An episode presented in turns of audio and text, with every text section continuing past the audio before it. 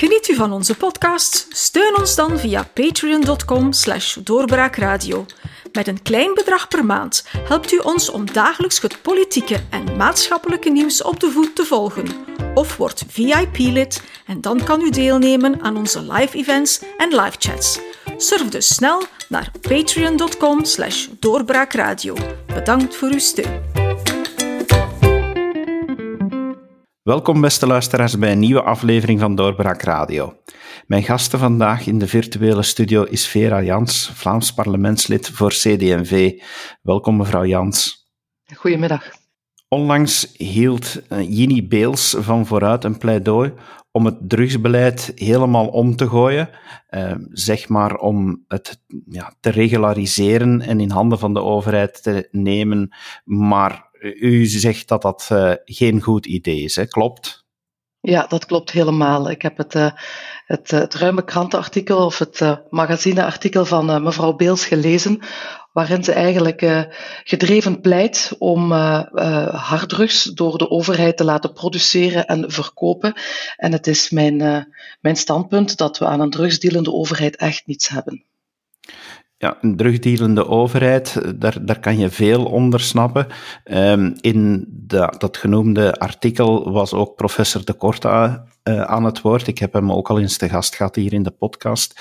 Ik mm. weet dat zijn standpunt is, uh, ja, kijk, we kunnen toch niet op tegen de illegaliteit en de gevolgen, dus laten we ons maar beter uh, gaan legaliseren en in de hand nemen, zodanig dat we zelf de uitwassen op die manier kunnen bestrijden.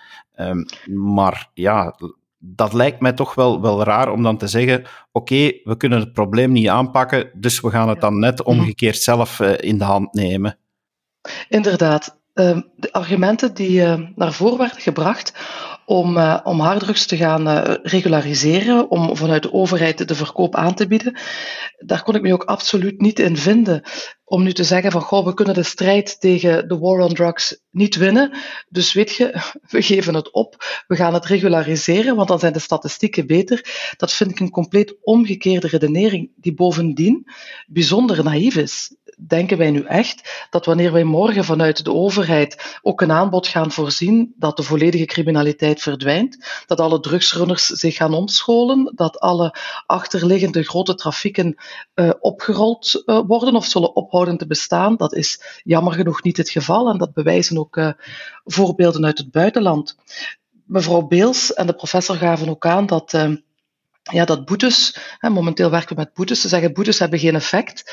Um, wel, ik denk dat dat een, een apart debat is. Als we gaan kijken naar bijvoorbeeld uh, verkeer, verkeersboetes. Niemand haalt het daar in zijn hoofd om te gaan zeggen: God, aantal verkeersdoden dat blijft maar toenemen. We gaan de verkeersboetes afschaffen. Iedereen blijft zoeken hoe kunnen we het verkeer veiliger maken. En ik vind dat wanneer het gaat over um, ontzettend ongezonde producten, want het gaat hier over een gezondheidsdebat, dat we ook moeten gaan kijken hoe kunnen we ervoor zorgen dat we zo weinig mogelijk mensen in voor die gezondheidsrisico's uh, brengen. En voor zij die daarmee in aanraking komen, hoe kunnen we zorgen dat ze hulp krijgen. En trouwens, dat geldt niet alleen voor illegale drugs. We zien vandaag een ongelooflijke grote problematiek over de problematische gevolgen van alcoholmisbruik. Het is niet dat wanneer je iets legaliseert, dat er dan plots geen problemen meer zijn. Integendeel zelfs. Daar komt dan wel het argument op, oké ja, legaliseren betekent niet dat je het moet vrijlaten. Vandaar het argument dat uh, de overheid maar moet gaan dealen, zodanig dat ze de voorwaarden kan instellen. Maar ik weet niet, u zei van ja, er zijn al voorbeelden ook in het buitenland. Um, wat, wat die voorbeelden dan aantonen. Want op zich, ik denk dat er wel een aantal mensen zijn die zullen zeggen, ja, dat, het lijkt me logisch dat als de overheid het, eh, het zelf in handen neemt, en misschien moet ze het dan ook maar doen met alcoholverkoop, uh, dat het dan veel beter uh, geregeld wordt. Niet alleen geregulariseerd, maar ook beter geregeld wordt. Ja, verschillende voorbeelden uit het buitenland tonen het omgekeerde aan. Hoe lager je de drempel maakt, hoe meer er gebruikt wordt. Hoe lager de drempel, hoe meer gebruik, hoe meer gebruikers, hoe meer ellende en problemen. Niet alleen voor die gebruikers, maar ook voor de hele, hun hele omgeving en die hele context. Bijvoorbeeld in uh, Illinois heeft men um, cannabis geregulariseerd. Na twee weken waren alle legale verkooppunten compleet uitverkocht. Dat zegt al iets over het effect van die, van die regularisering en het verlagen van de drempel. Wel, u mag drie keer raden waar iedereen zijn gerief de derde week heeft gehaald. Natuurlijk op de illegale markt, die toen is gaan boomen. Het probleem is ook dat wanneer je via een overheidsweg harddrugs wilt gaan aanbieden, en als ik dat uitspreek, ik blijf dat een compleet geschift idee vinden, ehm, dat je altijd duurder zal zijn dan de illegale markt. Dat blijkt ook uit de voorbeelden van het buitenland. Je verlaagt de drempel, je trekt veel meer mensen naar het gebruik toe en dan gaat iedereen kijken waar is mijn grief het goedkoopst. En dan komt men vaak terecht op de illegale markt, die natuurlijk blijft boomen, ook wanneer er een extra spoor bij komt vanuit de, vanuit de overheid. In Colorado trouwens, de Amerikaanse staat, waar men ook nu al verschillende jaren ervaring heeft met de regularisering van cannabis, heeft men dit ook vastgesteld dat het gemiddeld gebruik van cannabis met 45% is gestegen. Als men gaat kijken drie jaar voor de regularisatie en drie jaar erna. Nog los van het feit dat het aantal zelfmoorden gelinkt aan cannabis, dus met de, met de test daarbij gedaan, dat die meer dan verdubbeld zijn nog los van het aantal verkeersdoden gelinkt aan cannabis, dat die met 130% gestegen zijn. Dus men heeft directe uh, bewijzen en um, cijfers en feiten dat wanneer je het gebruik gaat um, makkelijker maken, de drempel gaat verlagen, dat je het gebruik gaat verhogen met alle nefaste gevolgen van dien voor het verkeer, voor de mentale gezondheid um, en voor alle gezondheidsproblemen en andere problemen die ermee, die ermee te maken hebben. Dat is inderdaad belangrijk dat u dat aanhaalt, want uh, ja, je, kan dan inderdaad gaan zeggen dat een aantal uh, problemen die er nu bestaan rond illegaal drugsgebruik, dat je die uit de wereld zou helpen door te gaan legaliseren. Uh, en, maar je kan dan ja, je ogen niet dicht doen voor de gevolgen. U bent ook psychologe, weet ik. Ehm, het gebruik van harddrugs heeft wel gevolgen voor, uh, voor de mens, uh, voor de gebruiker, uh, op psychologisch vlak, voor zover ik het begrijp. Absoluut. Maar um, we hebben het hier nu over harddrugs. Als ik ga kijken naar um, de rapporten van de Vlaamse Vereniging Behandelcentra Verslaafdenzorg, die maken al 30 jaar lang zeer goede rapporteringen over het profiel van mensen die gaan hulp zoeken, over het soort middel waarvoor men gaat hulp zoeken, dan blijven we zien dat het uh, men maakt daar een, onder, een onderverdeling in het, in het soort product waarvoor men hulp gaat zoeken alcohol, cocaïne, cannabis, uh, noem maar op. En we blijven zien dat uh, een derde van iedereen die professionele hulp opzoekt vandaag, dat doet omdat zijn hoofdprobleem te maken heeft met uh, cannabisgebruik. Dus we zien ook dat die leeftijd blijft dalen. Dus ik vind dat eigenlijk een beetje een moeilijke term, hè? die softdrugs. Die softdrugs die zorgt vandaag de dag voor enorme zware problemen. Op de tweede plaats staat daar inderdaad de cocaïne. Maar inderdaad, de overheid heeft een bijzonder grote opdracht. Hè. Ik denk dat het vooral cruciaal is dat we alles op alles zetten om problematisch, problematisch druggebruik vroeger te detecteren en ervoor te zorgen dat zoveel als mogelijk mensen hulp krijgen. Want we zien dat steeds meer mensen uh, hulp zoeken, dat die hun, uh, hun hele leven ontregeld is, dat die uh, het, het spoor compleet bijster zijn. En ik denk dat het daar van cruciaal belang is dat we hulp eh, begeleiding en ondersteuning aanbieden.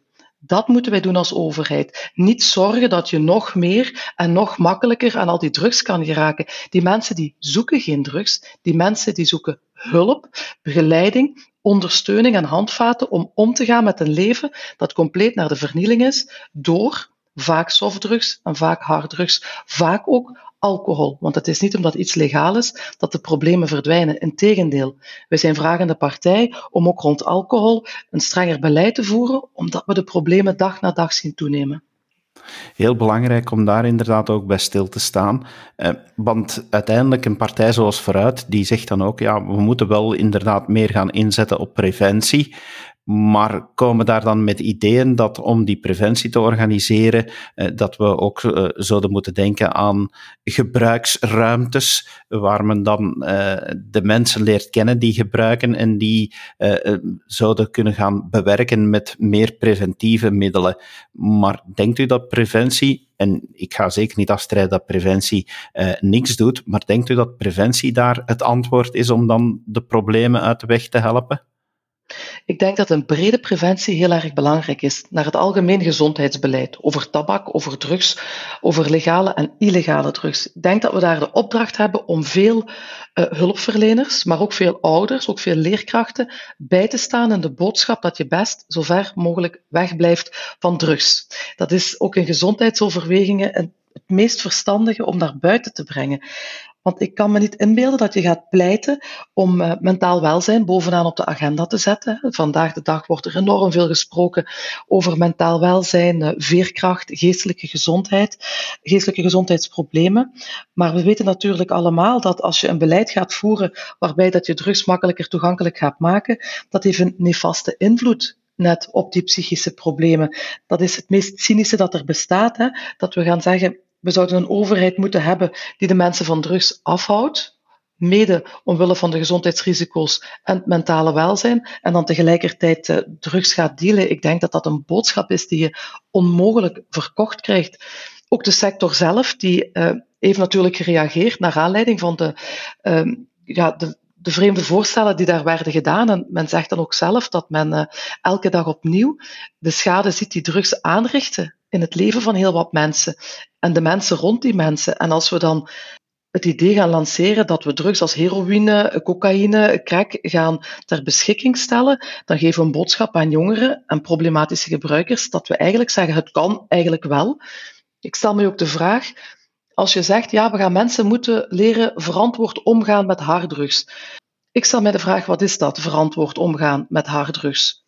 Is dat ene keer in de maand als ik mijn dipje heb, mijn lijntje snuiven? Of uh, heroïne, hoe kan ik verantwoord omgaan met heroïne? Dat kan je toch niet in een overheidsboodschap die erop gericht is om de gezondheid te verbeteren van mensen uh, gieten. We zien trouwens ook op, opnieuw diezelfde buitenlandse voorbeelden. Daar heeft men natuurlijk drugsgebruik geregulariseerd en men heeft daar een minimumleeftijd aan verbonden. Wat zien we na de regularisatie? Dat ook het gebruik bij de leeftijden boven 13, boven 15, boven 16, dat ook die toenemen. Dus het is een illusie om te denken, vanaf dan gaan alle mensen boven de 18 zich houden aan onze overheidsrichtlijnen, wat die dan ook mogen zijn. En mensen onder 18 die gaan braaf wachten totdat ze 18 zijn. Je geeft een diffuse boodschap, een foute boodschap als u het mij vraagt. En je helpt daar absoluut niet de mensen mee die momenteel slachtoffer zijn van problematisch alcohol- of druggebruik, maar ook niet de vele mensen daaromheen want vergeet niet, elke druggebruiker, elke problematisch druggebruiker, die uh, heeft of die had een werkplek, die heeft of die had een schoolloopbaan, die heeft of die had goede familiebanden, een context, uh, een sociaal netwerk. Dat verdwijnt als sneeuw voor de zon op het moment dat die drugs het overnemen. En dat is waarvoor ik vind dat we heel hard moeten waarschuwen, dat dit geen onschuldige producten zijn, dat hier een heel groot gezondheidsprobleem uh, als gevolg kan hebben. En dat lijken we te vergeten. Het wordt zo'n ideologisch debat over conservatief of, of minder conservatief, terwijl we gewoon alle feiten weten dat wanneer drugs de overhand nemen, en de essentie van drugs is dat ze verslavend werken, dat dat enorme gevolgen heeft voor de persoon op zich en zijn volledige omgeving. Dus ik vind dat we heel duidelijk de boodschap moeten geven dat we drugs moeten ontraden, dat we nee moeten zeggen tegen illegale drugs en ontradend moeten zijn voor legale drugs, want die zijn uh, geen haar beter alcoholgebruik. Honderdduizenden mensen vandaag in Vlaanderen worstelen daar dag in, dag uit mee. Dus dat is iets, daar moeten we op inzetten. Meer preventie, meer begeleiding, meer vroegdetectie. Maar vooral dan niet de boodschap gaan geven van, ah ja, dat is ook nog een overheidstaak om uh, goede kook te maken, die zo goedkoop mogelijk te maken en die dan ook nog eens in de markt te zetten. Dat is uh, voor ons een absolute no-go. Ja, ik kan u daarin volgen, want uh, het argument, ja, oké, uh, alcohol is ook legaal, vind, vind ik zelf een nep argument, want uh, het, het, het, legaal zijn helpt de problemen niet uit de wereld. Het is Het is zelfs een van de, de grootste verslavende uh, problematiekveroorzakers. Nu, waar ik, en noem mij dan een conservatief, waar ik ook bezorgd om ben, is dat wanneer je als overheid zulke dingen gaat doen en het signaal geeft dat het kan, ja, welk signaal geef je dan voornamelijk aan jongeren? Uh, als ik moet uh, denken aan het feit dat mijn twee tieners, die ik nu probeer op te voeden, dat die te horen krijgen, ja, de overheid, ja, daar, daar kan je zelfs terecht. Ja, hoe moet je dan nog preventief te werk gaan door te zeggen, ja, je blijft daar toch maar beter vanaf? Ja, dat klopt. En ik denk dat dat niet alleen moet naar de jongeren toe, maar ook naar heel wat uh, mensen rond die jongeren. Ouders, uh, leerkrachten, uh, jeugdleiders, noem maar op. Ik denk dat in tegenstelling tot wat mevrouw Beels in het artikel beweert, dat, dat kiezers daar geen goede mening over hebben, dat we spreken zonder echte kennis van zaken, dat heel veel mensen daar wel een klare kijk op hebben en met hun kinderen of met hun leeftijdsgenoten daarmee in overleg gaan. En ehm, ik leef niet in een ideale wereld hoor. Ik weet ook heus wel wat er zich afspeelt. Maar ik ben er ook van overtuigd dat wanneer het misloopt of wanneer je een andere kijk hebt op de zaken, dat je daarmee in overleg kan gaan. Maar dat vanuit de overheid de duidelijke toon en taal moet komen dat het uh, illegaal is, dat het slecht is en dat het ongezond is en dat je er beter zo ver mogelijk vanaf blijft. En zelfs al geeft de overheid die boodschap, dan nog hebben we heel veel werk om de vele mensen te helpen die wat er wel mee in aanraking zijn gekomen en die zijn overgegaan naar een, uh, naar een problematisch, naar een problematisch uh, gebruik. En ik vind dat er nu wel eens in het debat mag komen.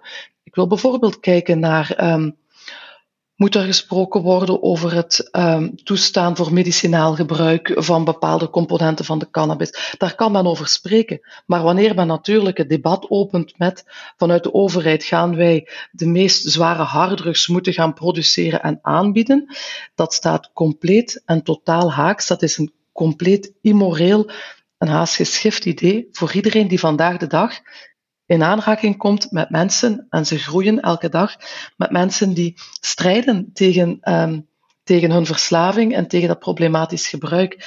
En ik denk dat we heel veel partners vinden in die boodschap. Die boodschap van blijf er ver vandaan. We gaan u uitleggen wat het is. We gaan daarover spreken. We gaan niet doen alsof we in 1900 leven. Maar er is wel een duidelijke boodschap en dat is doe dat niet.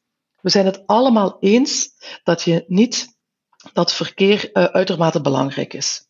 Met drugs ga je niet achter het stuur.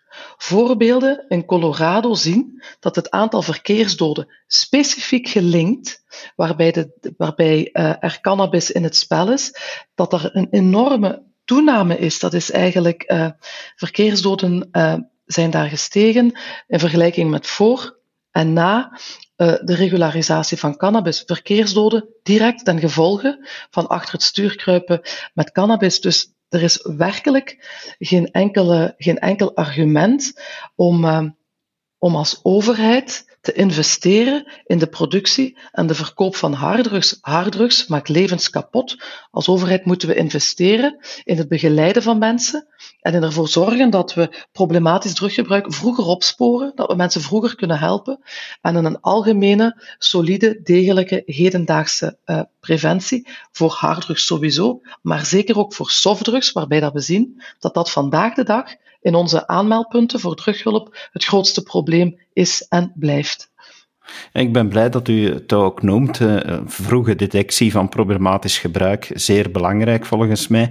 Maar je hoort ook wel vaak, en uh, ja, als je daar rondhoort bij, bij uh, al de centra die helpen, ja, dan hoor je toch ook wel vaak het probleem van de wachtlijsten, dat men niet iedereen onmiddellijk kan helpen moet, moet er dan in het hele debat ook niet eens gekeken worden naar wat de overheid daar kan beter in doen? Want ja, dat is toch voor een heel stuk ook de taak van de Vlaamse overheid. Gezondheidspreventie is nu eenmaal een Vlaamse materie.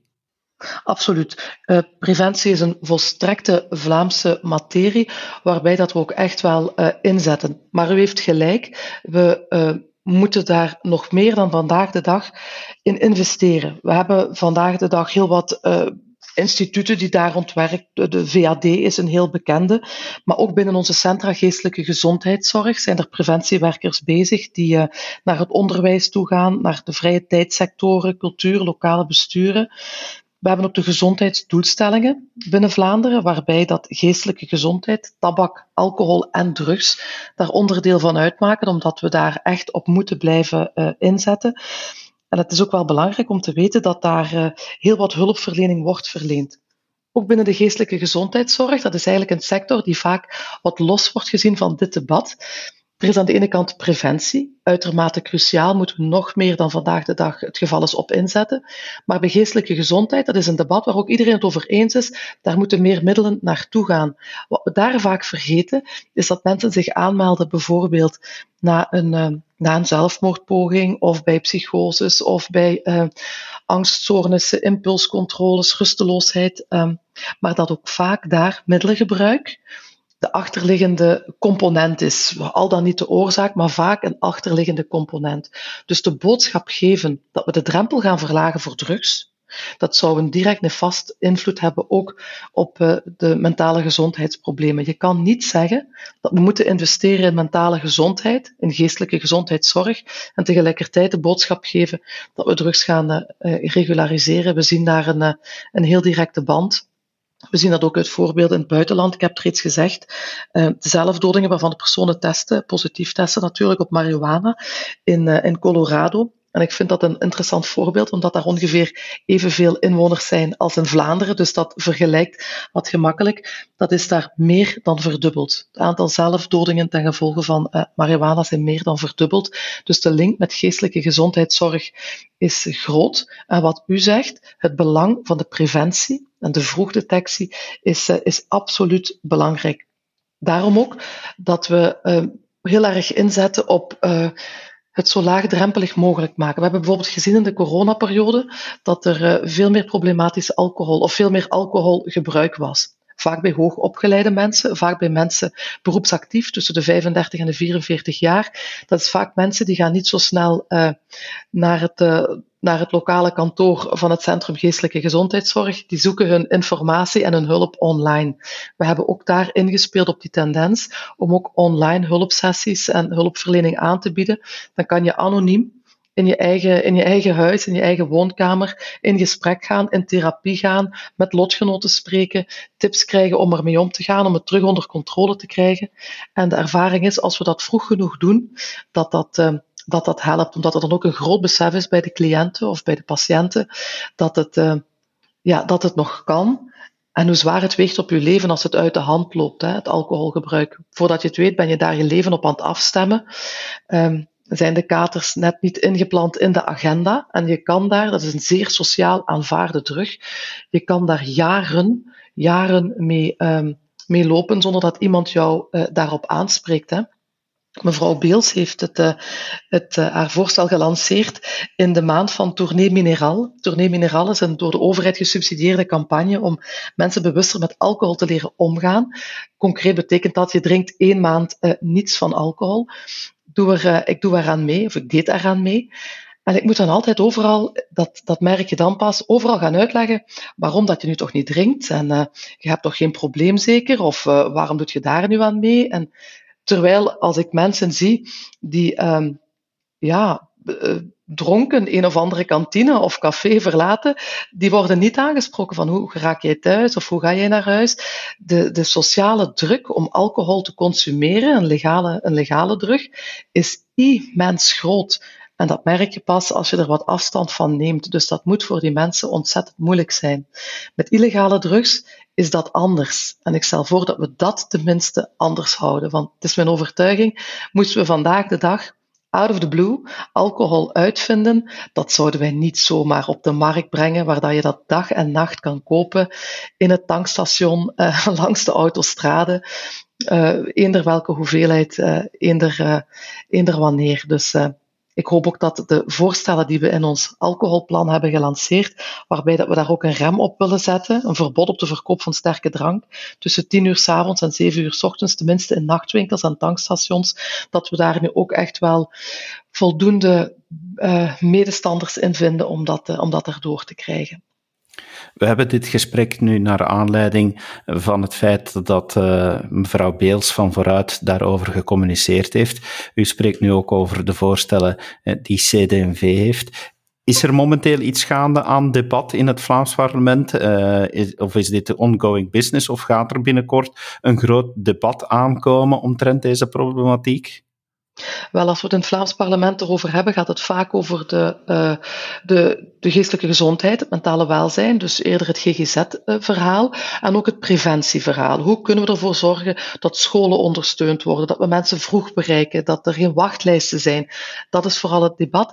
Als ik ga kijken naar wat mevrouw Beels naar voren heeft gebracht, dat is er zo over dat dat eigenlijk een debat wat goh ja, haast onmogelijk maakt. Want zowel vanuit de volledige sector als vanuit ja, de mensen die geconfronteerd worden met problemen, als vanuit uh, ja, veel weldenkende mensen wordt toch gezegd, voelt men aan dat we niet willen gaan naar een overheid waarbij het een van de taken van de overheid is om harddrugs, um, cocaïne, crack, heroïne, uh, amfetamines te gaan dealen. Dat we daarmee een uh, absoluut fout, een immoreel signaal geven.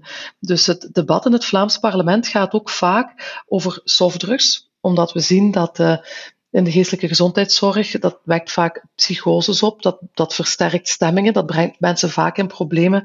Dat we eigenlijk debatteren hoe kunnen we de preventie, de hulpverlening en de ondersteuning versterken.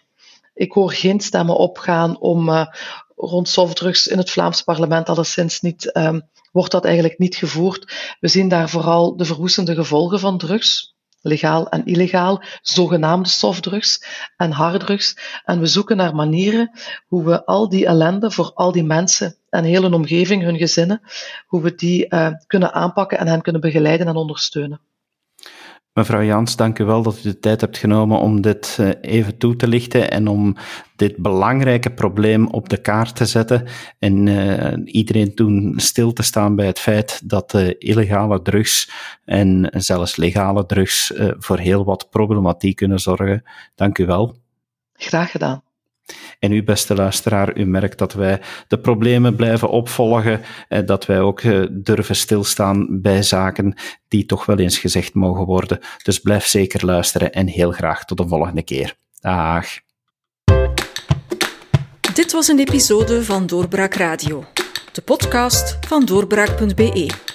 Volg onze podcast op doorbraak.be/radio of via Apple Podcasts, Overcast of Spotify. Bezoek ook onze website op doorbraak.be en steun ons door een vriend te worden van Doorbraak.